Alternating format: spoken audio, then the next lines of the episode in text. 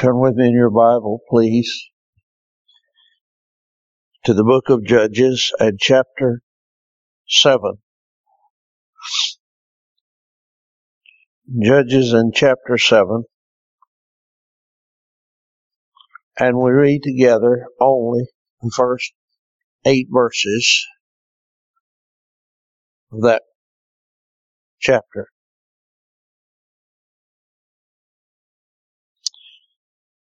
Then Jerubbaal,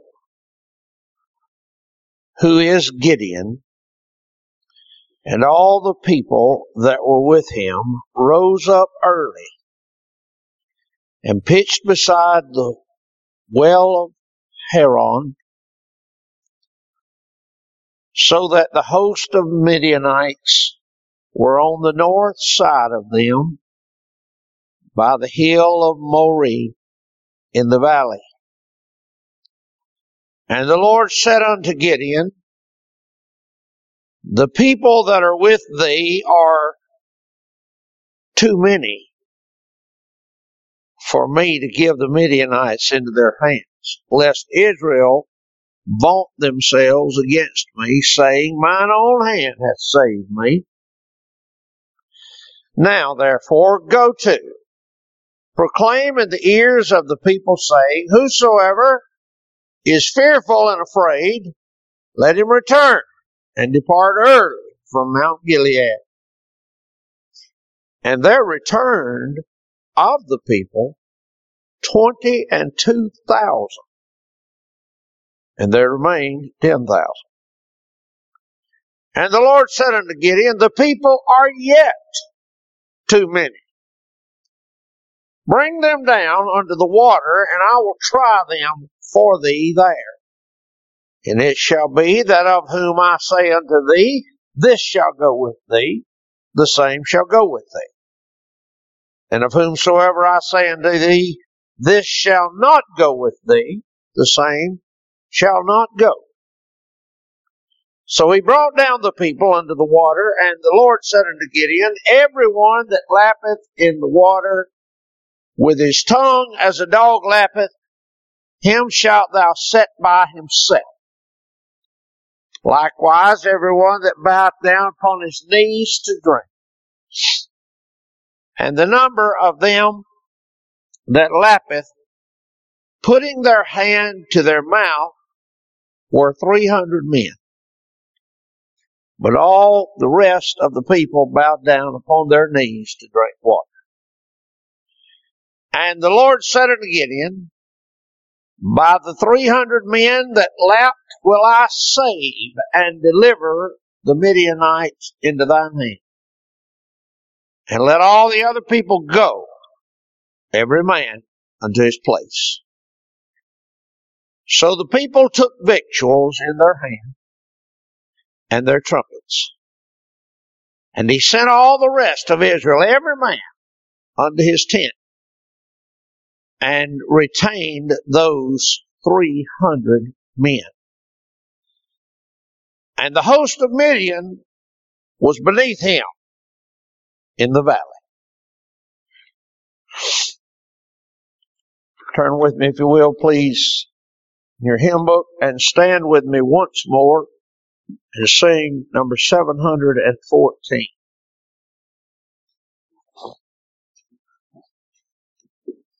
Oh,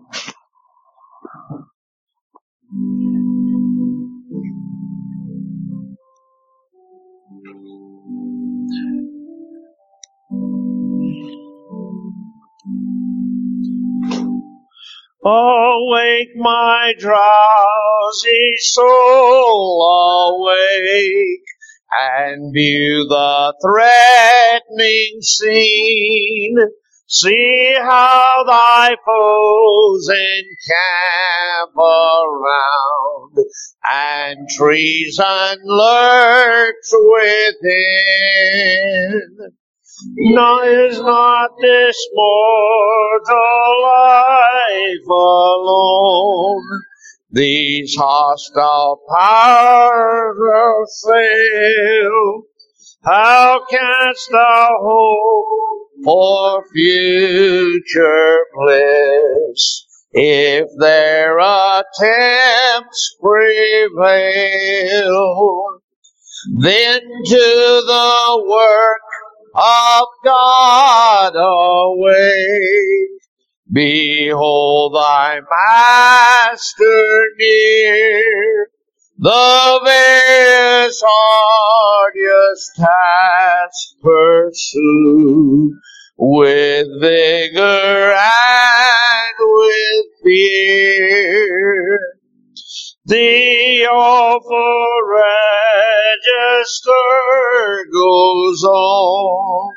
The count will surely come and opening day or closing night may bear me to my doom.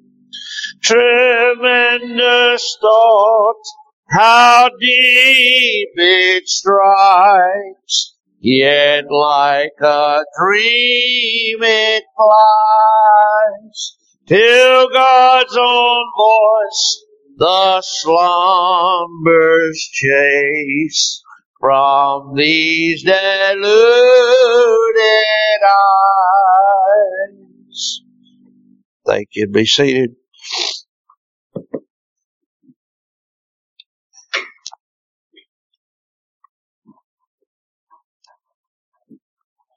It's time to get pitched.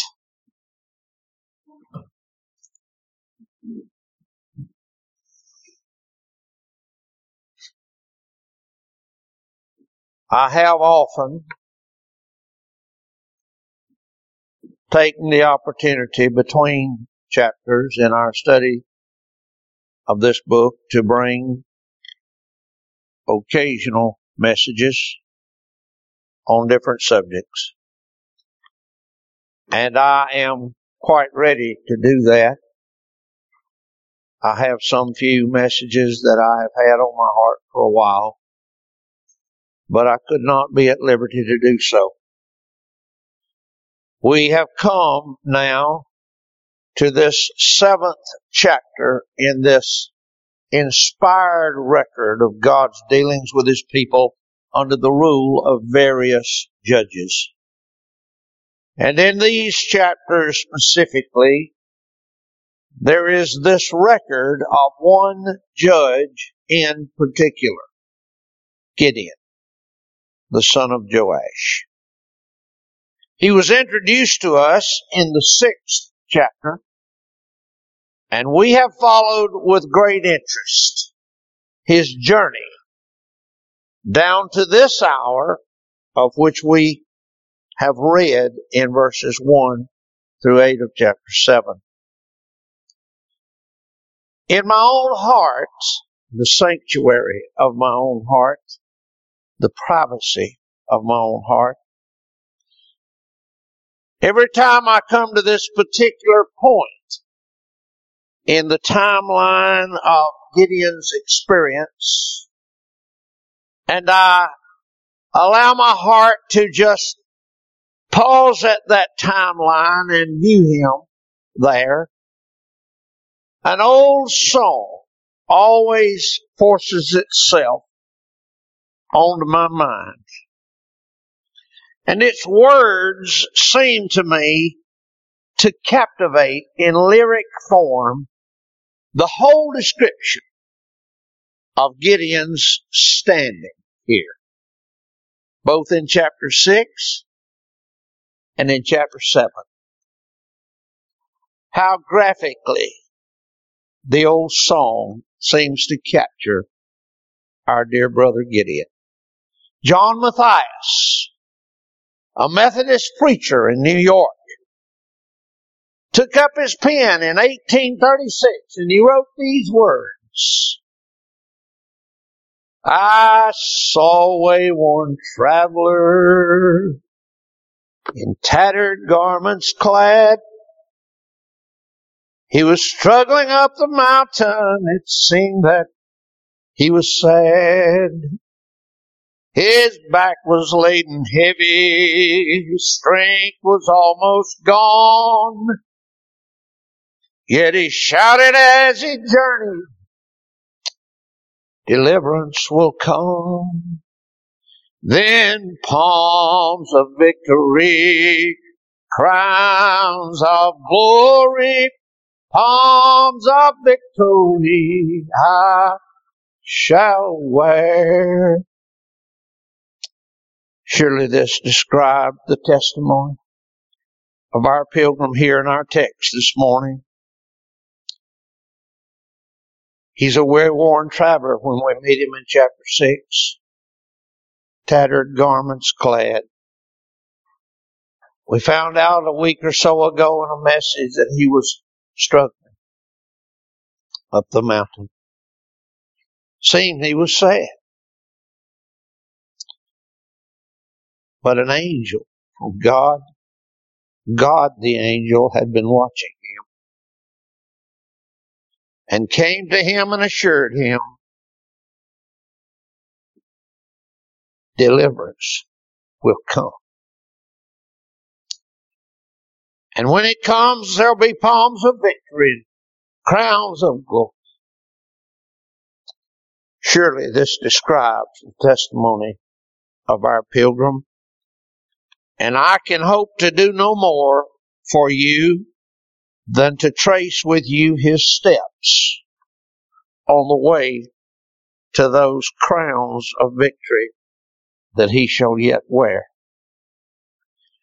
As I approach this seventh chapter, I would concur with the words of an ancient commentator who said, this story as it unfolds is of too much value to lose even a single morsel. And by the grace of God, we together shall search so as not to lose a single morsel.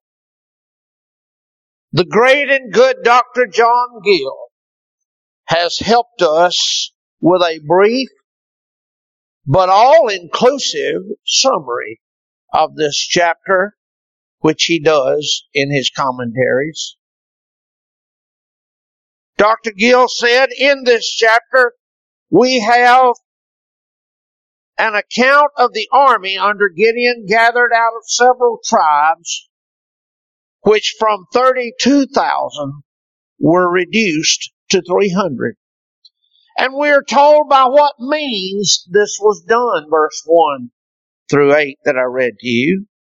And we're told how he was directed to go into the host of Midian, the Midianites, where he heard one of them telling his dream to his fellow, which greatly encouraged him to believe that he would succeed in verses 9 through 15. Also, Dr. Gill says we're told the form and manner in which he disposed of his little army to attack the Midianites and the orders he gave them to observe, which that large body, which had the desired effect and issued in the total rout of that large body of people. Verses 16 through 22. And then those that were destroyed were pursued by persons gathered out of several tribes. And the passages of Jordan were taken by the Ephraimites so that those that attempted their escape to their own country fell into the hands of Israel's judgment in verses 22, 3 through 25. And so Dr. Gill summarizes the content of this chapter. But then, even as we would trace the steps and recount the history of this most excellent servant of God, Gideon, we do well to heed to the warning of dear old Simeon when he said, we are so familiar with scripture history that we cease to be struck with the most astonishing events. I pause in his comments there just to give a word of warning to you teachers, especially who teach year in and year out over and over and over. I would give you Simeon's admonition to your heart. We are so familiar with scripture history that we cease to be struck with the most astonishing events.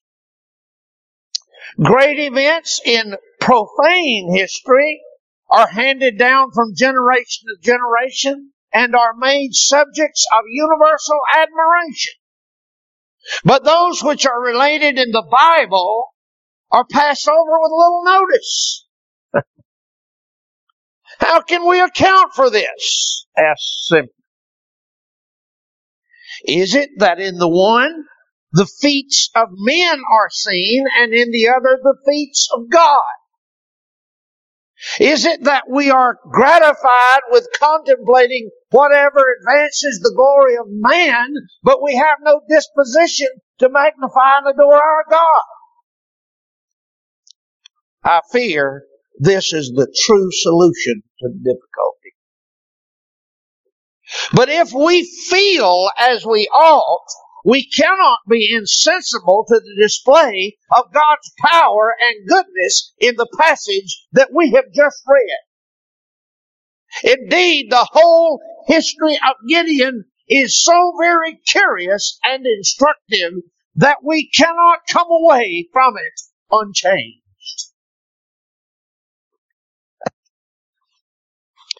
Surely, we here at this church have found it so thus far in our tracing of his steps, have we not? May it yet be so as we follow him on in this seventh chapter. I have struggled greatly to find by what method I may best open to our hearts the contents of this chapter's record. And I find that nothing else will suffice but a thorough and faithful exposition, verse by verse. And so it is by that method that I will pursue my task. In the closing text of chapter 6, we left off there seeing Gideon's faith further bolstered and animated by the miracles of the fleece and the dew. And then we saw gathered around him the tribes who responded to the trumpet, the call of arms in chapter 6 and verse 34. And we find them mustered. 32,000 in number, we later see. And all having come to throw in their lot with Gideon in the fight to rid Israel of her oppressors. It is now in time, it is now that harvest time, that harvest time of year when these evil idolaters shamelessly make their annual trek down into Canaan and plunder and pillage unchallenged and unhindered as was their custom to do. As chapter 7 opens, we find this marauding host pitched in the words of chapter 6 and verse 33, we find them pitched in the valley of Jezreel. It seems of no small spiritual import to me that when we come to the opening words of chapter 7, the exact same Hebrew word is used of God's army as was used of Midian's. Pitched. chapter 7 and verse 1. Then Jerubbaal, who is Gideon, and all the people that were with him rose up early and pitched beside the well of Haran. Now, I would like if you would, although it is not an incorrect translation, it is not the best. The word well is specifically in the Hebrew the word spring. So when we turn to chapter 7 and verse 1, it opens up with this announcement. That Gideon and all of those 32,000 that had nailed their colors, as it were, came with Gideon and pitched beside the spring of Haran so that the host of the Midianites were on the north side of them by the hill of Moreh in the valley. It seems, as I said, of no small spiritual import to me that when we come to the opening words of this seventh chapter, the exact same Hebrew word, verb is used of God's army as was used of man, of Midianite. May we not in this, even in this, draw a lesson to our hearts today. And if I could give it to you in just a simple phrase, let the lines be drawn. Let the lines of this combat be clearly drawn. We learn later that Midian had amassed over 135,000 in troops. And that most historians say may or may not include, most say it does not include, the wives, hordes of camels, servants, and all the entourage that would attend them for this annual visitation across this land to reap, gather, and take away the fruits of God's people over 135,000 in troops have amassed. And here they are on the northern slopes.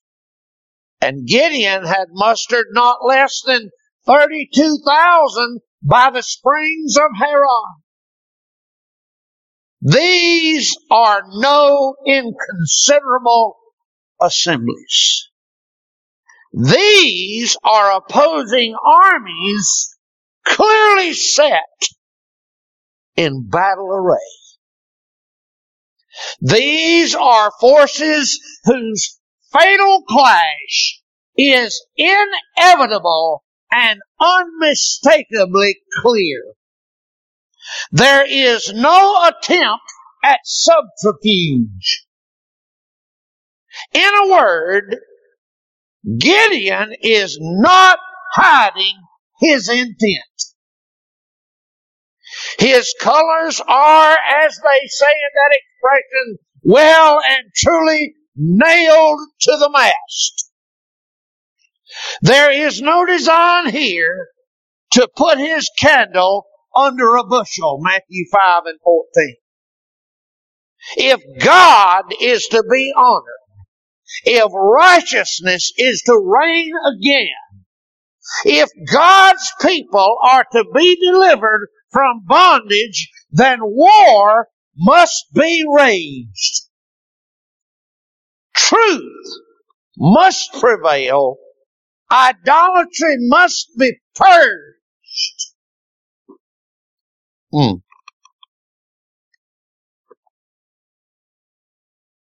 Can I say to you,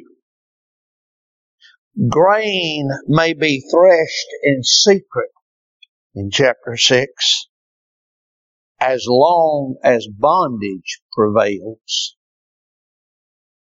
Caves and dens may serve their purpose if bondage suits their case.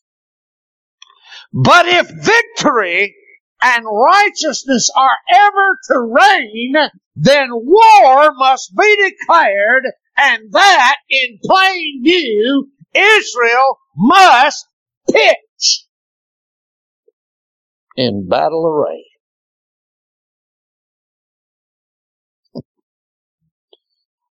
I hope you get where I'm going.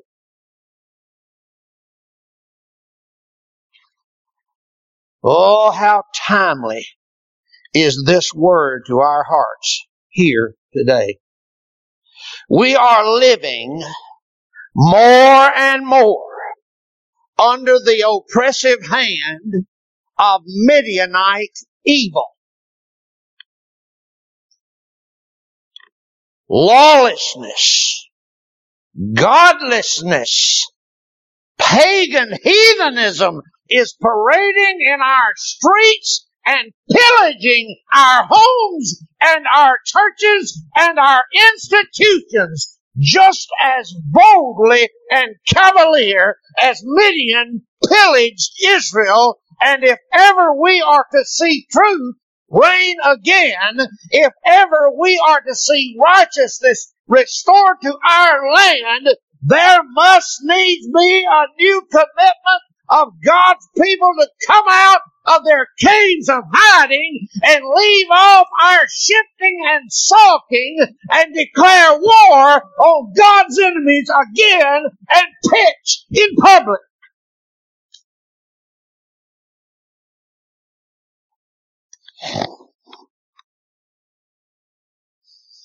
You understand, I'm not talking about physical violence. You understand that. I'm talking about spiritual wickedness in high places, Ephesians 6 and verse 12. I'm talking about the people of God declaring openly, plainly, clearly that they are pitched in battle array against evil. The hour of compromise is over. The hour of silence is ended.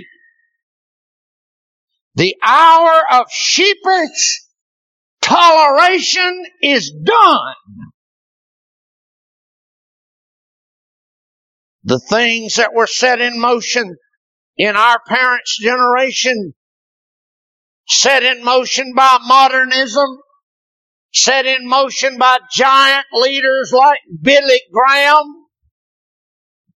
All of that vast host of compromisers. The hour for that is done and God's people today must pitch. It's time to be pitched.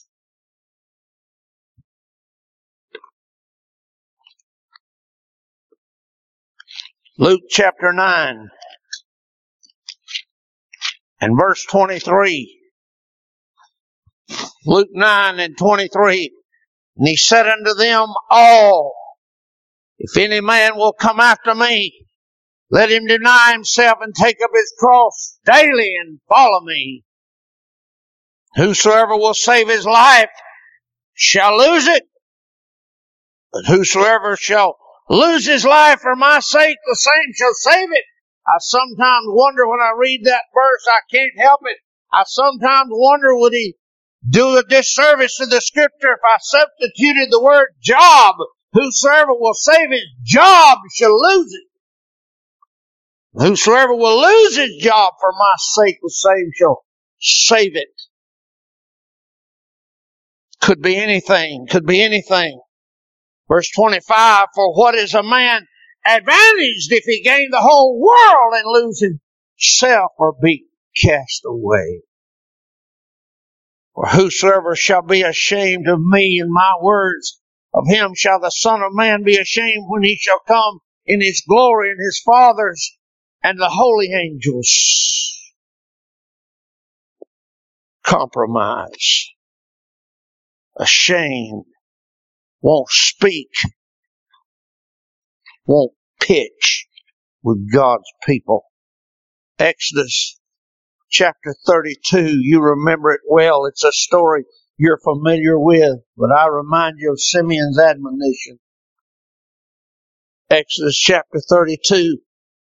Take up the reading at verse 23. For they said unto me, Make us gods which shall go before us. This is the scene. You know the scene. And as for this Moses, the man that brought us out of the land of Egypt, we wot not what has become of him. This is Israel standing guilty before God, guilty before Moses. And I said to them, Whosoever hath any gold, let them break it off. So they gave it to me, and then I cast it into the fire, and there came out this calf. And when Moses saw the people were naked, for Aaron had made them naked unto their shame among their enemies, Moses stood in the gate of the camp and said, Who's on the Lord's side? It's time to pitch. Let him come unto me. And all the sons of Levi gathered themselves together unto him. And he said unto them, Thus saith the Lord God of Israel, Put every man his sword by his side, and go in and out from the gate to gate throughout the camp, and slay every man his brother, and every man his companion, and every man his neighbor. The children of Levi did according to the word of Moses, and they fell of the people that day about 3,000 men. What are you doing, Moses? I'm gonna pitch. Let every man that's on the Lord's side pitch with me. oh, these are powerful words when we come to chapter 7. If you have the scene, have the scene in your mind. 32,000 little Israelites over here. Unarmed, by the way. Unarmed.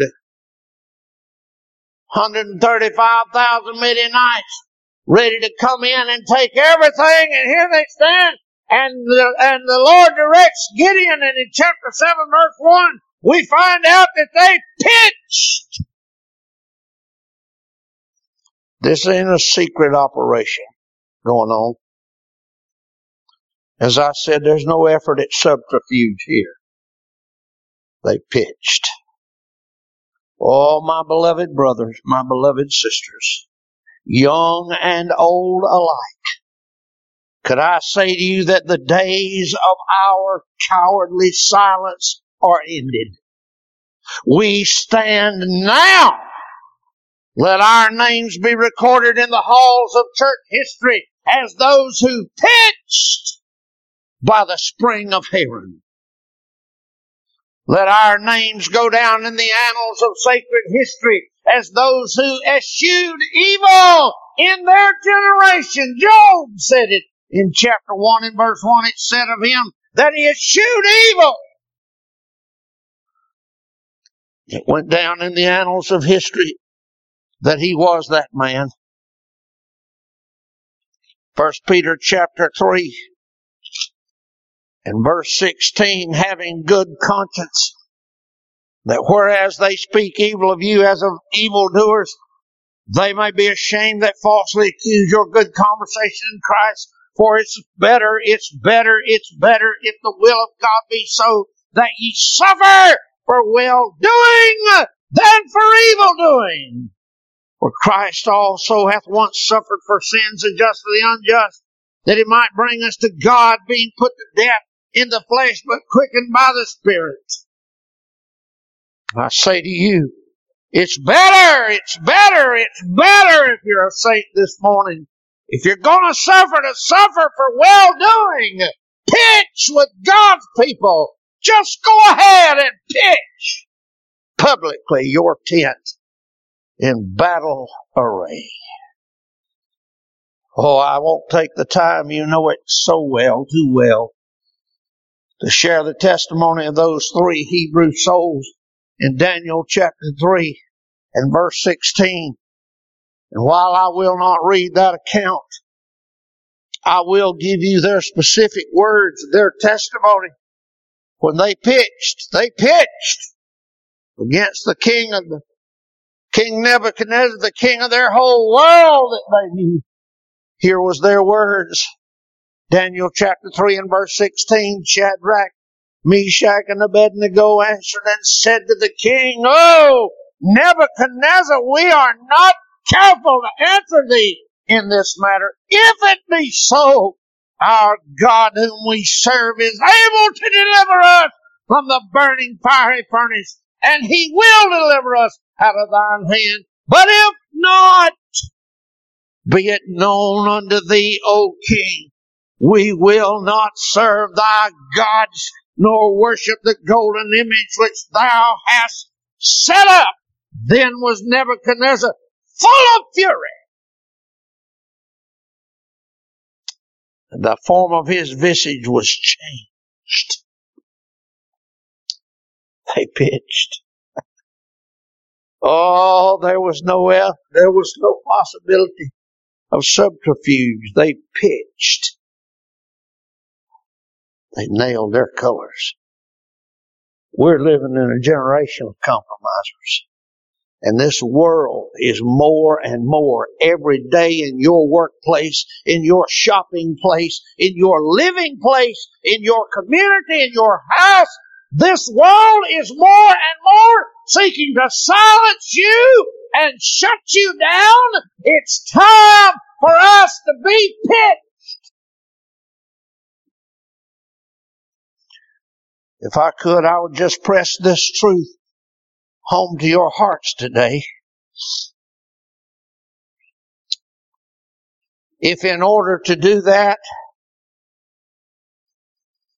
I'd leave from this pulpit and set yonder on an empty pew and yield this place to some more powerful voice from history and sit with you and listen as he thunders down on us all this grave conviction to pitch our tents in battle array in the cause of God and holiness. And so I shall do.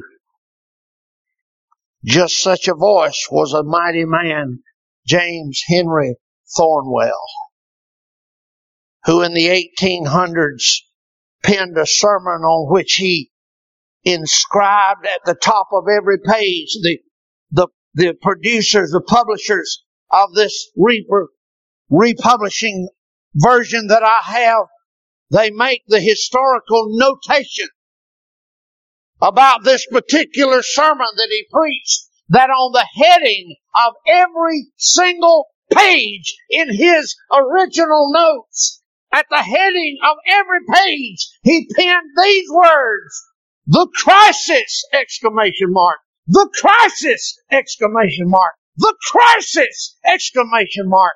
All the pages were headed with these words, the crisis. And among other things, that great preacher had this to say in the first place, addressing this crisis that he saw coming. In the first place, we must shake off all apathy and become fully alive to the magnitude of the crisis. We must look the danger in the face and comprehend the real grandeur of the issue. We shall not, we shall not exert ourselves until we are sensible of the need for the effort. As long as we cherish a vague hope that help may come from abroad or that there's something in our past history or the genius of our institutions to protect us from over from overthrow. We are hugging a fatal delusion to our bosoms. My dear brethren, I'm afraid there's a lot of folk in this country today as I preach that call themselves proudly, call themselves Christian, that are hugging to their bosoms a failed delusion that there will be no war, that there will be no danger. Says this great preacher, this apathy was the ruin of Greece at the time of the Macedonian invasion. This was the spell which Demosthenes labored so earnestly to break. The Athenian was as devoted as ever to his native city and the free institutions he inherited from his fathers, but somehow or other he could not believe that his country could be conquered. He read its safety in its ancient glory. He felt that it had a prescriptive right to live. He says our courage should rise higher than the danger. and whatever may be the odds against us, we must solemnly resolve by God's blessings that we will not be conquered. When with a full knowledge of the danger we are brought to this point, we are in the way of deliverance. But until this point is reached, it is idle to count on success. It is further important that every man should be ready to work. It's no time to play the gentleman. Later on in that great sermon, he says this as we sit at his feet and listen to him preach. He said it is the relation to God and his providential training of the race that imparts true dignity to our struggle. And we must recognize ourselves as servants of God working out His glorious ends, or we shall be infallibly be left to stumble on the dark mountains of error. Our trust in Him must be the real spring of our resolution to conquer or to die. A sentiment of honor, a momentary enthusiasm may prompt and sustain spasmodic exertions of an extraordinary character, but a steady valor, a self-denying patriotism, protracted patience, a readiness to do and dare and suffer through a whole generation or a whole age if need be. This comes only from sublime faith in God. The worst symptom that any people can manifest is pride.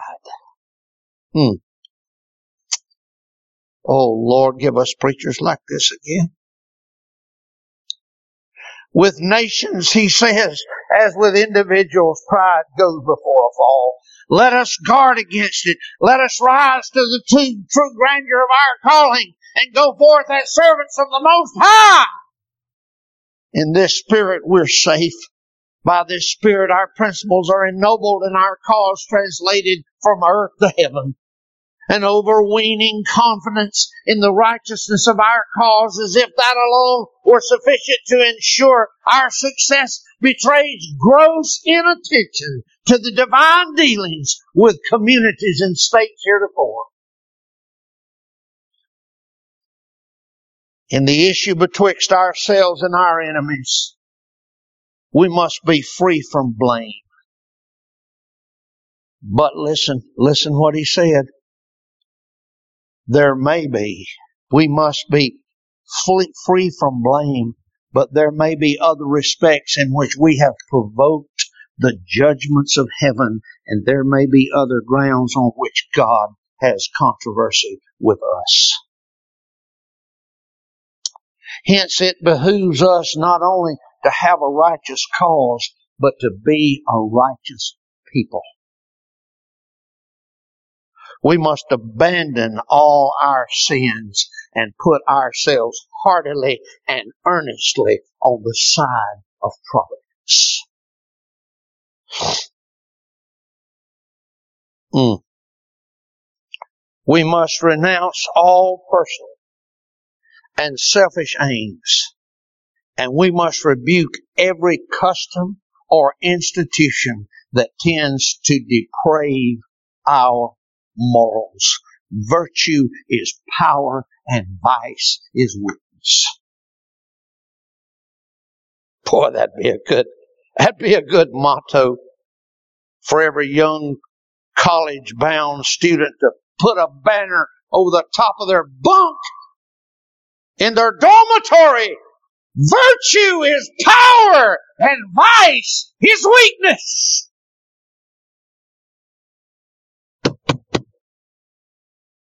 Pitch in God's army. It's time to be pitched. Oh, may our God help us this morning, one and all to pitch. But could I just make one more observation in this text, this first verse, before we would move on next week? And Jerubbaal, who is Gideon and all the people that were with him, rose up early and pitched beside the spring of Harod. Hallelujah. They pitched beside the spring. Oh, listen to me. An army is going to need water. An army is going to need refreshment. And God has pitched them right by the spring. Oh, I wish I had the time this morning to walk you through the scriptures to all the places that our God speaks of his wonderful water for his saints. Warfare makes a man thirsty. Oh, I hope you're making a spiritual application this morning. I'm not taking you by the hand. Warfare makes a man thirsty. He needs the springs. Psalm 23, He leads me beside still waters. Psalm 78 and verse 15, He clave the rocks in the wilderness and gave them drink as streams out of the rock and caused waters to run down like rivers. Oh, it's blessed to be pitched in God's army. We're pitched right by the spring. Hallelujah.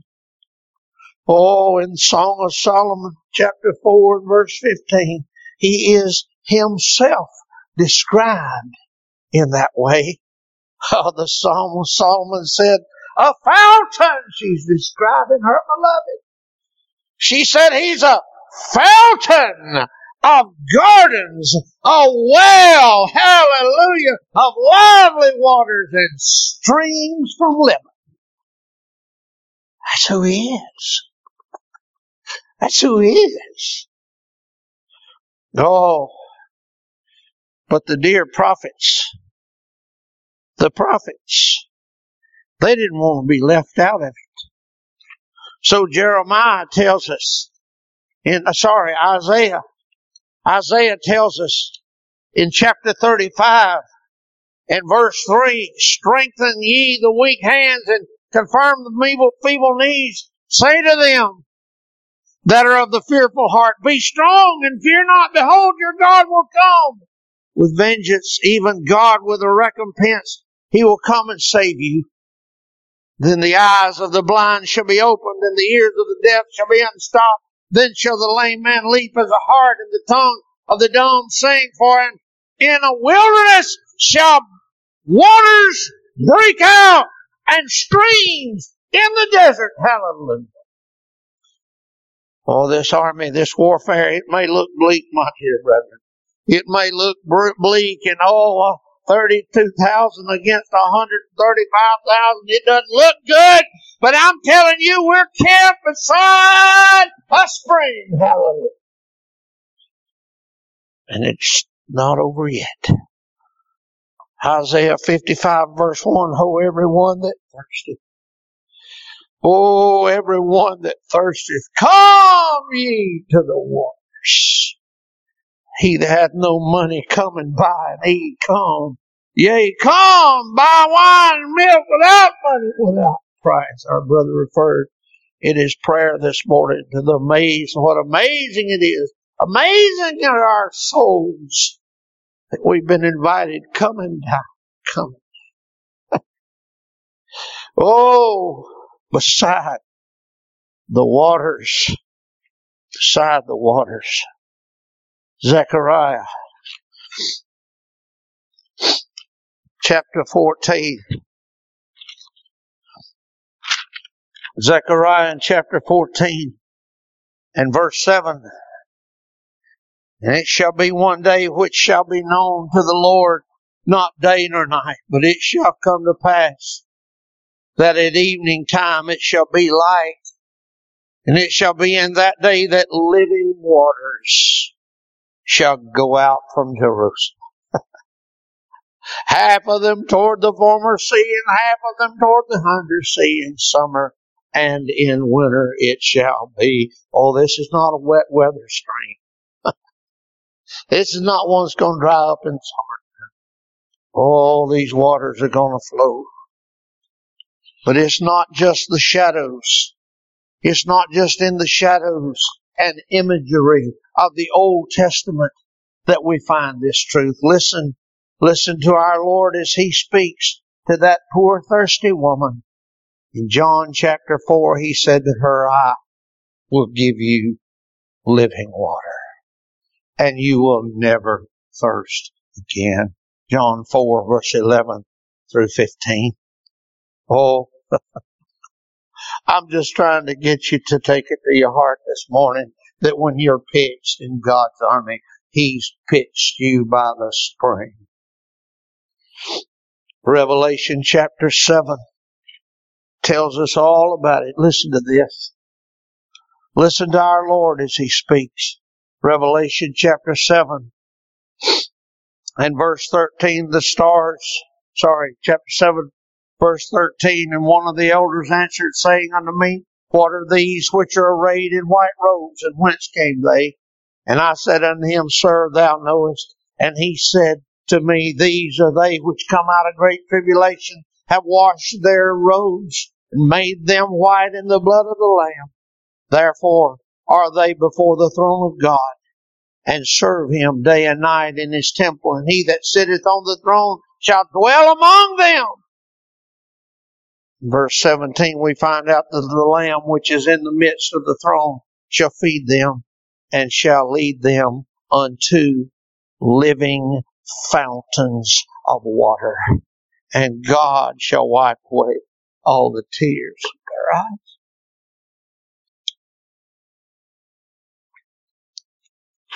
Fountains. Fountains of water. Springs of water. Oh, just two verses in Revelation chapter 21, verse 5 and 6. He that sat upon the throne said, Behold, I make all things new. He said unto me, Write, for these words are true and faithful. And I said unto him, It is done. I am Alpha and Omega, the beginning and the end. I will give unto him that is athirst of the fountain of the water of life freely. Oh, but look at this. Even in heaven, listen now, even in heaven, where we shall never more be weary, where we shall never more pitch in a camp of warfare, where we shall never more hunger or thirst, even there, God has furnished a spring, a fountain of water. Revelation 22, I saw a pure river, a pure river of the water of life, clear as crystal, proceeding out of the throne of God and of the Lamb in heaven. We won't even have any needs. No more war. But God has furnished a great spring. of clear water coming out of the throne. Oh, my dear friend, this morning, can I just admonish you one final time? It's time to be pitched. And our God will see to it that there are springs of water for us.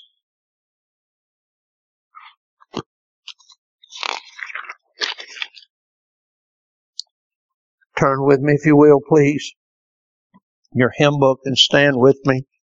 Again, we will sing number 715. Ye servants of the Lord, each in his office wait. With joy obey his heavenly word. Watch before his gate.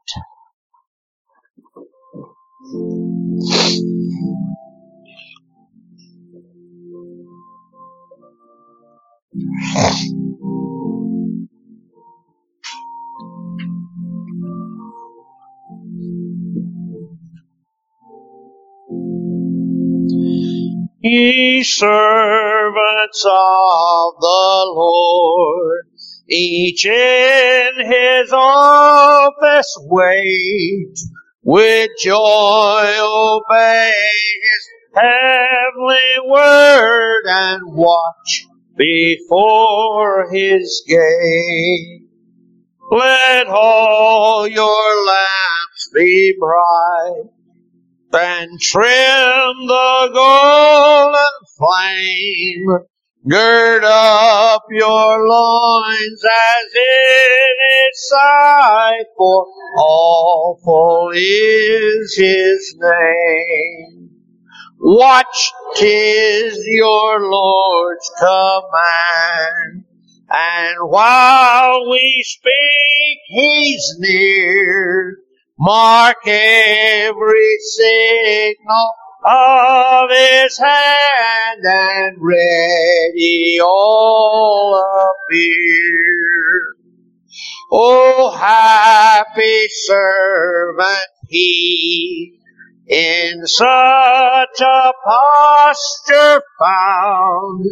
He shall his Lord with rapture see and be with honor crowned.